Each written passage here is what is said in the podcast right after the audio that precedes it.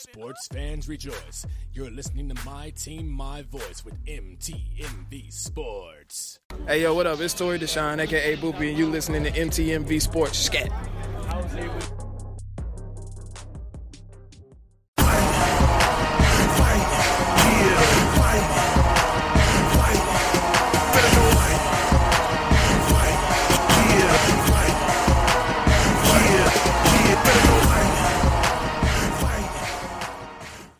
And now, the time fight fans all across the globe have been waiting for. It's the MTMV main card with your man, The Voice. As always, let's start off with some headlines and hot takes. Zhang Weili had this to say after some questionable memes got around social media. To make fun of a tragedy is a true sign of one's character. People are dying. Someone's father, someone's mother, someone's child. Say what you want about me if it makes you feel stronger, but do not joke about what's happening here. I wish you good health until March 7th. I'll see you soon. The person that she was speaking about was Joanna Jędrzejczyk, the former champion who she will face off against for the crown that Jędrzejczyk once held, which Zhang now holds. But ooh man, talk about some fire that has been added to this card. Ooh, I wish you health until March 7th when we fight. Then I don't wish you health anymore because I wish to take your health. man, man, man. Yeah, I was already looking forward to that fight. Really looking forward to it now. The PFL confirmed to ESPN that they've partnered with a number of countries Brazil, Australia, Germany in Europe, Russia in Eastern Europe, and the United Arab Emirates in the Middle East to eventually find five new fighters for their upcoming season. Now, in the Middle East, the first organization that the PFL has announced that they have partnered with is UAE Warriors in Abu Dhabi. They're going to have a fight twice in one night event to enter into the PFL. That's going to be on March 20th. Don't know if ESPN will be rebroadcasting that or if they've got some kind of deal worked out. Don't know, but again, they're doing this in these five different regions. They've partnered with different promotions in order to do this. So it'll be interesting. The PFL looks to turn over about 50% of their roster for the upcoming season. And what better way to do that than to mine talent in these different areas and pockets of the world? PFL's done a good job of getting people from all over the world to fight in their organization. So it'll be interesting to see who they're able to find through these partnerships. Speaking about fighting all over the world, one championship standout and grappling legend, Gary the Lion Killer Tonon, took to social media to say the following I've been working my redacted off my whole life to give you guys some of the most exciting grappling matches and fights you've ever seen. And now I come to you asking for a favor. I need you to hit up One Championship and Chatri Sityodtong and tell them you want to see Gary Tonon and Martin Nguyen fight for the title. Thanks, guys. I really appreciate your support. Nguyen is the featherweight champion for one championship, and Tonon has been doing a phenomenal job building his record and his name in MMA within one.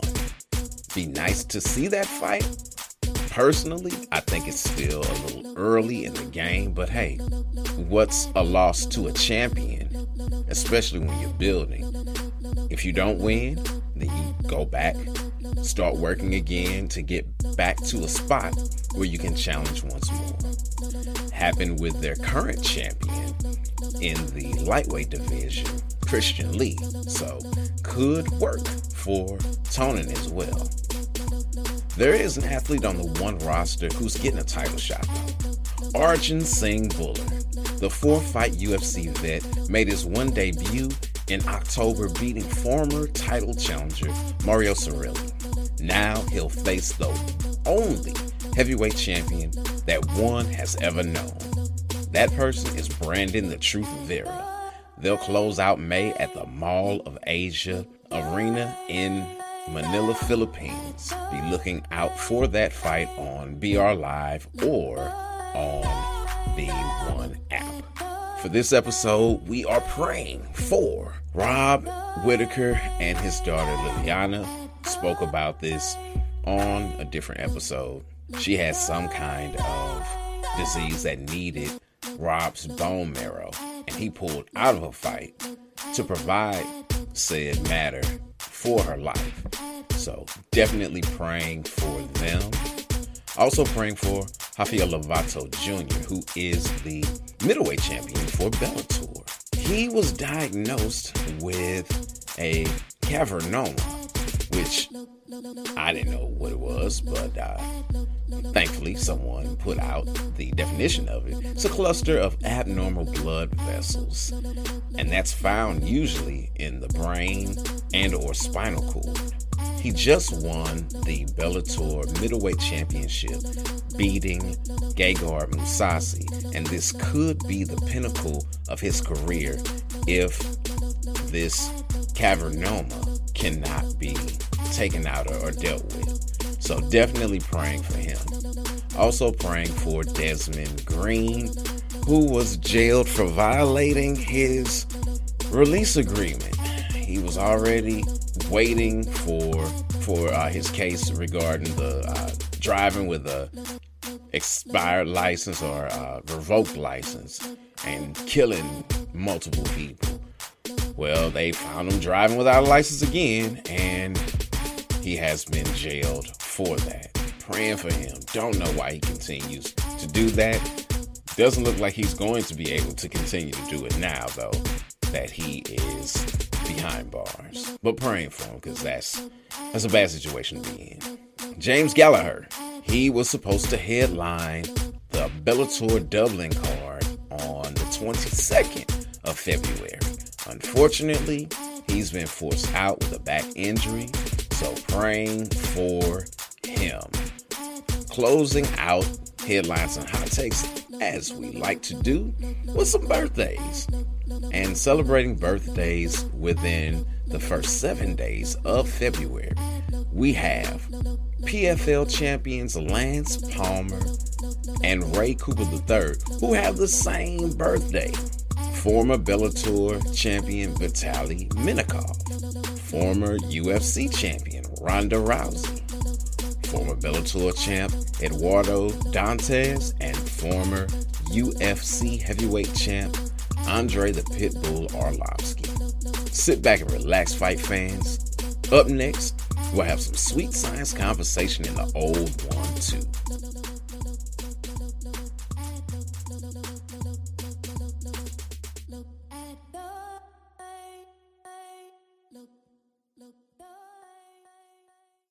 What's up? It's Ayo Kia, and you're listening to MTMV Sports. Keep it locked.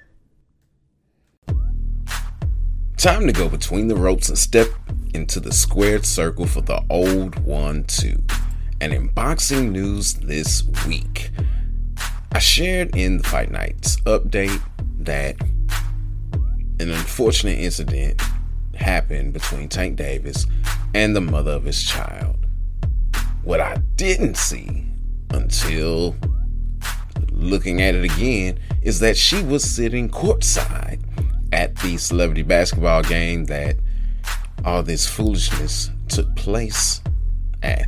Well, it seems as if the police got hold of some additional footage that we did not see uh, from surveillance cameras back in the tunnel where he took her, and what they saw was enough for them to issue a battery charge. Warrant was issued. he surrendered himself. We're still praying for Tank, the mother of his child, the child, everybody involved. This is not a good situation. Not a good situation at all. And prayerfully, this will be the wake up call that he needs to turn things around and be the true role model that he's trying to make himself. He brought 40 kids from Baltimore to Atlanta for his last fight, trying to show them a different way. This is not the way that you show them. So hopefully, this helps him to get it right. Someone who's working to get things right in 2020 is Eddie Hearn. He shared that recently he's working on what could be kind of like a heavyweight tournament for the spring. Usyk and Chisora in April, Dillian Whyte and Povetkin in May, and then the big one, Joshua Pulev in June. Hearn and Arum recently asked for an extension to get the fight done between Joshua and Pulev. So hopefully they're able to pull everything together. Joseph Parker, who was linked to fight Usyk for the WBO title that it looks like Joshua will probably give up, recently signed to fight on the Mikey Garcia Jesse Vargas card, which takes place at the end of February. Joshua and Pulev, if that fight does take place, which has been mandated by the IBF, would be for that title specifically, and then whatever other titles Joshua would hold at that time. All right, the upcoming fight schedule for this main card edition we've got in Allentown, Pennsylvania on Saturday, February 8th. Guillermo Rigondeaux taking on Liborio Solis in a 12 round bantamweight bout. Headlining that card on Showtime is Mr. Gary Russell Jr., the number two featherweight in the world. He will be fighting his mandatory fight for the year against King Tug for Russell's WBC title. Earlier that day, stateside in Sheffield, UK, on the zone, you have Kid Galahad taking on Claudio Marrero in a 12 round featherweight bout. You also have Eva Wahlström putting up her WBC junior lightweight title versus Terri Harper. That's a 10 round bout, as is the custom for women's title fights 10 rounds, two minutes apiece. At the top of that card, though, you got Kell Brook taking on Mark DeLuca, and that's a 12 round junior middleweight bout.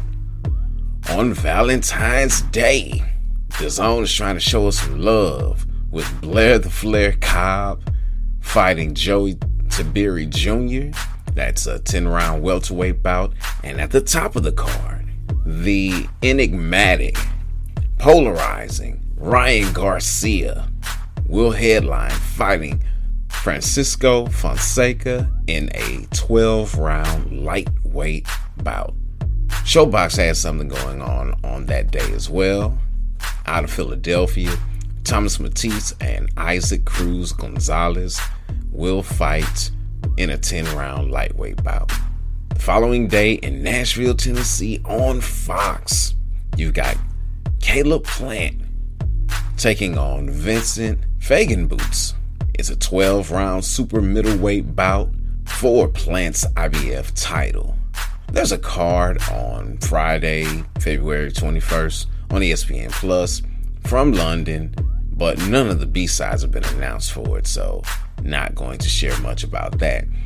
On that day, though, you do also have a Telemundo card out of Kissimmee, Florida, headlined by Jonathan Gonzalez and Saul Juarez, who will fight in a 10 round junior bantamweight fight. Also on this card, Rosie Ramirez and Rafael Morales tangle for six rounds at featherweight. On Saturday, February 22nd, is the first big pay per view for boxing in 2020 Wilder Fury 2 Woo! I can't wait for that. And because it's such a big fight, it's going to get the main event treatment. So look for either another full episode of the main card, which is what it's looking like, or at the very least, a main event to talk about Wilder Fury 2. All right, time to go back between the ropes and step outside of the squared circle. And after this break, we'll get into a little cage time.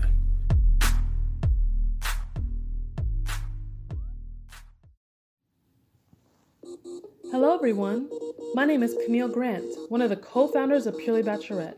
What we offer is a clean and fun bachelorette party box that is incorporated in bachelorette parties and bridal showers. Not only do we sell products for parties, we are also a community that strives to build each other up with relationship goals, sisterhood, and maturing in life with godly wisdom and advice. Come join us on our website, purelybachelorette.com, and our social media pages under Purely Bachelorette.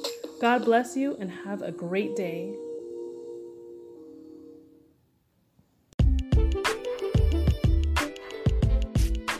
This is Santia Deck, and you're listening to MTMV Sports. Keep it locked.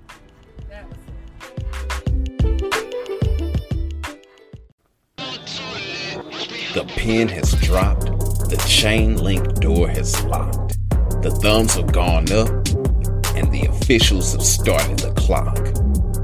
That means one thing it's cage time. The UFC is doing a lot in February. They started off the year kind of slow, gave us UFC 246, which was wonderful. And now they're getting back on track, giving us fight after fight after fight on the 15th of February, which is a Saturday, in Rio Rancho, New Mexico, aka Albuquerque, New Mexico, the Enchanted City, or the City of Enchantment. I don't know, but it's one of those two. Birthplace of Breaking Bad. Know that, as well as the birthplace of Jackson Wink. On the main card for that fight card, you got kicking things off at 15 and 6 Yancy the Kid Medeiros versus 10, 4 and 2 Groovy Lando Vannata at lightweight. Lando is out of the Jacksonville camp, so expect him to get some love. Two of the six losses that Yancy has suffered have been in his last two fights. Groovy's not faring much better, going 1 2 and 2 over his last five. Both of these are exciting fighters, which is why they're kicking off the card and why I'm choosing it as the voice of marquee matchup because both of these fighters bring it every single time. However, the loser may be plying their trade outside of the UFC after this one is done. Next up, we have a lightweight bout between 14 and 4 Brock Chatasuka Weaver or Tuska, not sure which one. I do know how to say Weaver though. Versus 11 and 3 Rodrigo Kazula Vargas. Weaver is a Dana White Contender Series alum. He is making his UFC debut after he withdrew from his fight on the Tampa card last October. Kazula is the head coach of Mexican Pride Gym and a Combate vet. Unfortunately, he lost his UFC debut in August of last year, and now he looks to get even in the UFC with a victory over Brock. Weaver bangs hard over 15 minutes and wins most of his fights by decision, where Vargas has a penchant for submissions. Next fight up is at flyweight between 10 and 5 Montana De La Rosa and 12 and 6 out of Italy, Mara Romero Borella. Both of these ladies lost their last bout. They're both 3 and 2 over their last five and with a lack of depth at flyweight, a victory could put the winner in contention for a title shot. Next bout up, 10 and 4 Devin Brown Bear Clark versus 21 and 10 Dequan the Tarantula Townsend. And if you're saying to yourself, uh, didn't he just fight? Because like he popped positive for like cocaine and some other stuff, but they still let him fight on UFC 246? You're right. He did. He lost to Devin Lewis on that card. He's replacing Antigulov, and he's looking to erase the stain of the loss as well as get off this two fight losing streak that he's currently on. The former RFA light heavyweight champ, Clark, is entering his fourth year in the UFC with a 4 and 4 record during this time. Unfortunately, he's also 2 and 3 over his last 5 like Dequan. So, like the curtain jerker, this could be a loser leaves town match. The co-main event is a welterweight bout between tough one vet, UFC Hall of Famer, Diego Nightmare Sanchez versus 23 and 10, Michel Demolidor Pereira. This is truly a free show fight. Dana wouldn't let Diego fight for anyone else, and I feel like they signed Pereira to keep him from being snatched up by Bellator. Expect sheer wackiness as Demolidor literally flipped himself out of the fight last time by wasting all his energy. Diego is always game, and the ABQ native will probably get the biggest pop of the night. That's probably why they placed the bout where they did. The main event is a rematch between Corey Anderson and Jan Blachowicz. Overtime, who was then known as Beastin 25 8, picked up a unanimous decision on the Demetrious Johnson John Dodson pay per view. Interestingly enough, I think Dodson is fighting on the undercard of this uh, specific card, which he's from ABQ as well, so it will make sense if that's the case. If not, he's fighting on the undercard of UFC 247, which we'll talk about in just a moment. However, since then, Anderson has gone 7 and 3. Jan has that same record over the same time frame. Both of them are 4 and 1 in their last 5 fights, with the difference being Anderson's 4 fight win streak versus Jan's 2. Say we will talk about UFC 247. In it, the curtain jerker, you've got Ilir Latifi versus Derek the Black Beast Lewis. And I love this fight. That's why it's the Voices Marquee matchup. The Sledgehammer is making his debut at heavyweight. UFC 247 takes place at the Honda Center in Houston, Texas. You know who lives in Houston, Texas and has a lifetime supply of Popeye's chicken in Houston, Texas? Derek the Black Beast Lewis. Oh my goodness. The place is gonna go bananas. Absolutely bananas. Latifi is a beast, and he's always been this stocky bowling ball of a man. He's got some power, got a little wrestling too. But is he ready to go against the heavyweights? Ah, I don't know about that. I really don't know. However, you look at someone like former champion Daniel Cormier, who was also short, compact, but was able to use his speed and his athletic prowess to win all but one fight at heavyweight. Is Latifi as athletically gifted as DC? No. Does he have what it takes to best Derek Lewis? I don't know. He has some wrestling, and that's been an area where Derek has shown weakness in the past. However, he's got the ability to get up pretty much whenever he wants to against pretty much anyone except for Daniel Cormier. So it's going to be interesting. Can't wait to see the fight. Should be fireworks, and that's why it's the Forces Marquee matchup. Next fight up on the card is a nice little flyweight bout between Mirsad Bektic and Dan Ige. Ige is one of the main training partners for Cris Cyborg, who just won the Bellator belt. He should be primed and ready to go against Bektic, who has shown promise in the past, but hasn't always lived up to the potential that that his team and seemingly the UFC have portrayed to the people. This will be a really nice test to see if he is back at a point where he can build or if he needs to go back to the pack and start over. Third fight on the card, which normally is somewhat of a showcase fight, is um it's a fight. it's a fight. It's a heavyweight fight, which means that it probably should not last the entire time, especially with the level of power that these two men bring. If it does go all 15, ooh, I don't know how that's gonna look.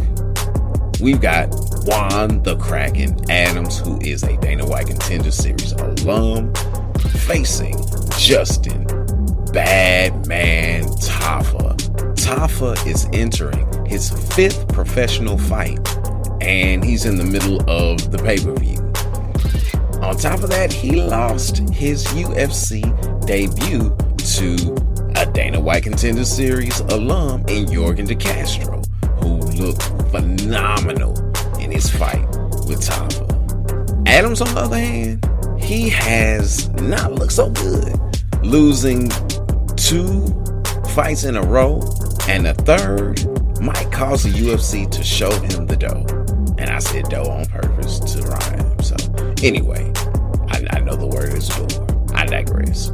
Yeah, I, I really don't know what's to happen in this fight. We'll see. Adams asked to fight Hardy in the last fight and then went for a stupid single leg and left his head wide open to be hammer fist to death. Tafa is really improving. Both of these fights are improving, which is another reason why I believe that the loser may find themselves on the outside getting more experience on the regional level because the lights may be way too bright, especially with the kind of placement that they have on this card. I think that also speaks to the lack of depth that you see on the card as a whole, that these two would have such a prominent place.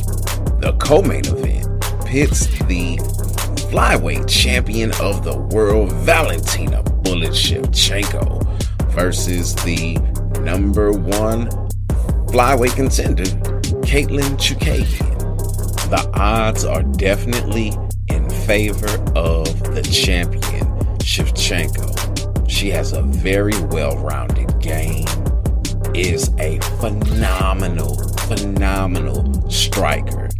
And the only person that she's lost to in the UFC is Amanda Nunes. And arguably, she won both fights that she's had with the Lioness. Chookagian, on the other hand, yeah, she's been fighting. And because of the lack of depth at flyweight, she now has the title shot. Her greatest chance for victory would be to get this to the ground and try to implement her Renzo Gracie brown belt skills versus Shevchenko. Valentina does have a ground game, but is it at the same level as Chookagian's? Probably not. Is it strong enough where she should be able to get back to her feet and take advantage of Katlyn there? Yeah. Which is why the odds are so far against Chookagian. But fights have to be fought in the cage. If it was on paper, then certain people never would lose, like Anderson Silva versus Chris Weidman. But we see what happened there. Though uh, Katlyn is, uh, yeah, she's not Chris Weidman. She is working on her black belt in the New York area, and she's also from Long Island. But that's about where the comparisons stop. One thing that also will stop right now is cage time because the main event is getting the main event treatment. So let's take a pause from the calls, and when we come back, we'll discuss Jones versus Reyes on the MTMV main card. Keep it locked.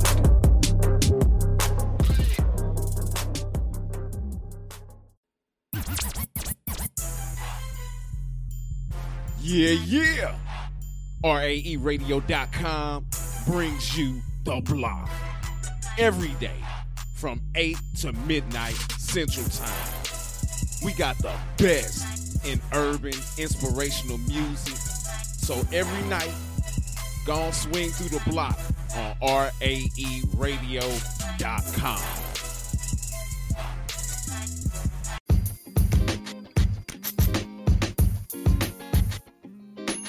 Yo, this is Maddie Ray, and you're listening to MTMV Sports. Red Corn, are you ready? Blue, what about you? Well, all right. It's time for the main event of the episode. And episode 120's main event is the champion, light heavyweight sensation, Jon Bones Jones, who's looking to make history. He's currently tied with GSP for the most title defenses in UFC history. With a win, he will hold the record. In the blue corner, trying to beat the unbeaten champion is an unbeaten prospect himself, Dominic the Devastator Reyes. This fight is so intriguing on so many different levels. When Reyes knocked out Chris Weidman to secure his spot as the number one contender, he immediately got on the mic and said, I don't need any party favors to do this. Let's get it done, Jon Jones. For all intents and purposes. That set Jon off. Now, granted, Jon looks for anything to set him off, but that really seemed to aggravate him. I haven't seen Jon Jones this upset since he's faced off against Daniel Cormier. That is the last time he's been this angry. Calling him by his name, Dominic, Dominic, and Dominic sounded just like he did with uh with DC. Daniel, Daniel Cormier, Dominic Reyes. So yeah, he, he's upset. And Jon tends to fight better when he's upset. So I don't know that poking the bear was necessarily the best thing outside of the fact that Jon's fights have been fairly lackluster and he seemed to be pretty much cruising in his fight against both Smith as well as Santos. Now he stopped Alexander Gustafsson and he was focused on Gus. Gus also poked the bear with the whole uh, no drugs t shirt that he had on. However, Jon had more to prove because Gustafsson gave him the toughest fight in his career. And much of that was due to Jon being on drugs. Um, and Rick asked me on the huddle up. I encourage you all to go take a listen to that. But he asked, Was I sick of Jones? And yeah, I am. He starts speaking about him being a drug cheat. And I was like, Well, no, no. You know, he's not necessarily a drug cheat, forgetting about the fact that the things he kept popping for later were different than what he popped positive for at UFC 200. All the picograms and stuff, yeah, that was a different substance. And I totally forgot about that. People have said that the Jon Jones that came back after the UFC layoff hasn't been the same Jon Jones. And that's understandable. He hasn't. He looked lackluster against Ovince St. Preux with DC. He came, brought his best with him. Everyone else just been kind of like, eh, he's been there. Could it be the age has caught up to him? Quite possibly.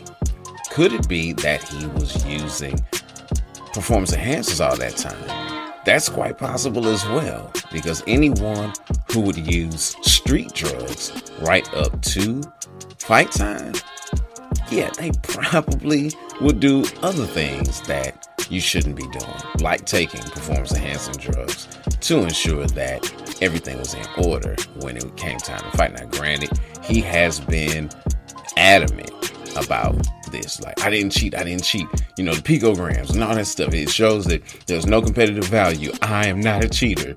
And he just kind of kept beating that drum. A lot of times, though, guilty people rail against the very thing that people accuse them of. Something that has been very interesting to me about this fight is Jon Jones' weight.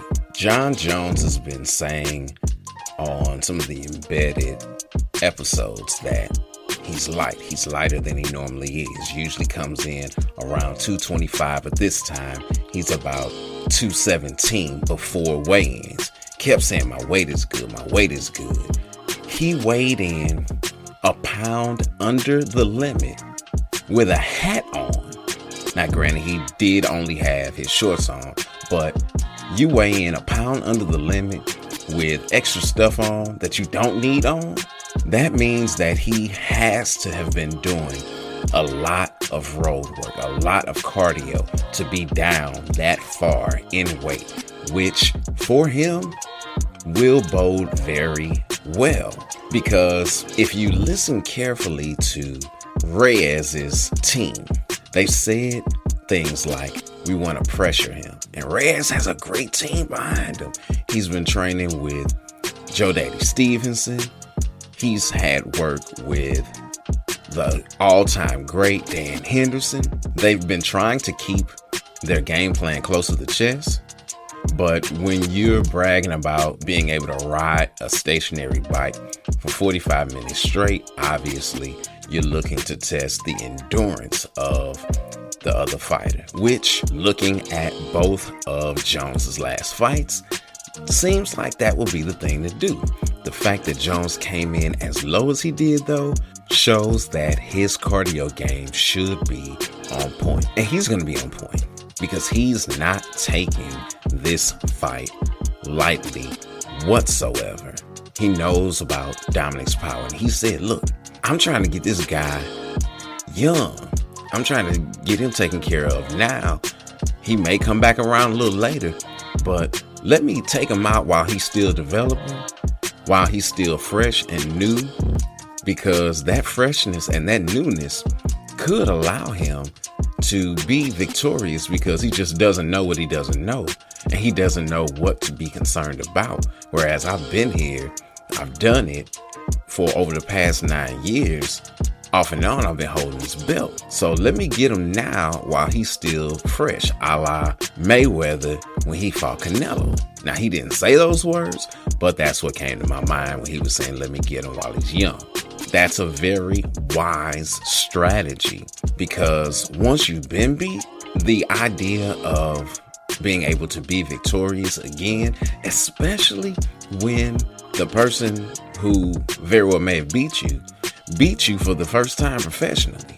This is your first loss. Are you going to win it back? Absolutely. Are you going to want to grow? Yes, you are.